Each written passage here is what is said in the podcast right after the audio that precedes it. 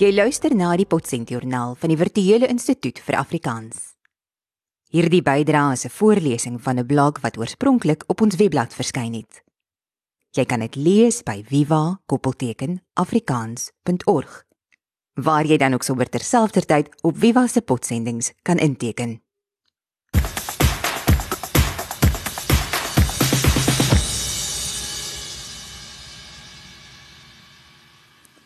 Van Bologna tot Benoni. Dinsdag 4 April 2018 geskryf en voorgeles deur Jana Luther. Toe die verband tussen vleisfabrieke in Listeriose onlangs blyk, is Bologna snel van winkelrakke verwyder. Ryk mense sê nie weer nie, maar dat werkersklasverbruikers die stapelkos gaan vermy, is waarskynlik onwaarskynlik. Leon Schuster sing nie verniet nie. Ag man, moenie mou nie. Eet jou kaas en jou polony. Waar die Franse in Franse polonie vandaan kom, dit kon ek nie vinnig vasstel nie. Maar die oorsprong van die wors wat enigiets van gehalte bees en vark tot afval kan bevat afhangende nou van wie dit gemaak het en waar mense dit koop, die oorsprong is nie Frankryk nie. In die 17de en 18de eeu in Amerika het Europese immigrante bologna geëet. Bologna of bologna met 'n B geskryf. 'n verbastering van Bologna, die Italiaanse tuiste van die Salpeter Pink mortadella. In 1376 reeds was die wors die trots van die stad. Se worsmakers gilde Bologna ja, het sy eie worsmakers gilde gehad. Tamai, maar delikaat, van ekstra fyn gemaalde vark gekook, lig gerook, gegeur met sout en peperkorrels en suiker, stukkies spek, soms ook pistasieneute en knoffel en olywe, die mortadella.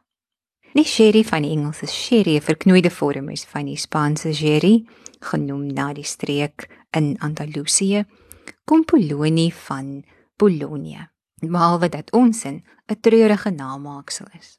Die Nederlanders praat van boterhamwors, toe broodjiewors, maar die verdoemendste beoordeling van ons kamma mortadella is straks die Amerikaanse bologna wat naas wors ook boeg of onsin snart, twak kan beteken.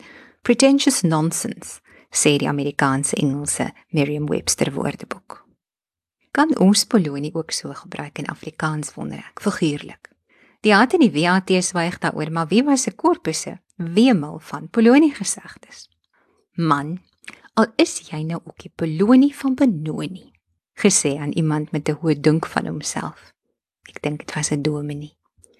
'n Boetjie rol, die lyk soos 'n gestopte polonie. Wanneer die bepoeierde tannie David Kramer om die lyf vat en hom druk en hom druk, druk sy hom ongetwyfeld met polonie arms vas.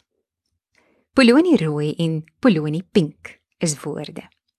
In 2004 se Ibrahim Rasool Bruin mense moenie meer soos die polonie in 'n toebroodjie voel nie.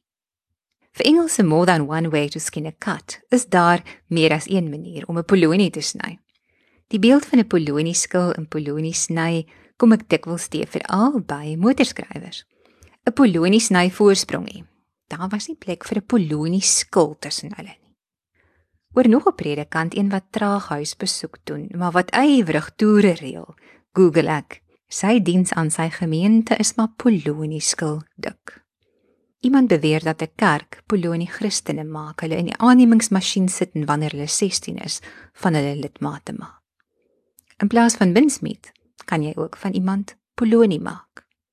Oor Polonie Pony swyg ek liewer. Want gee mens jou vir 'n Polonie uit, moet jy verwag om gekerf te word.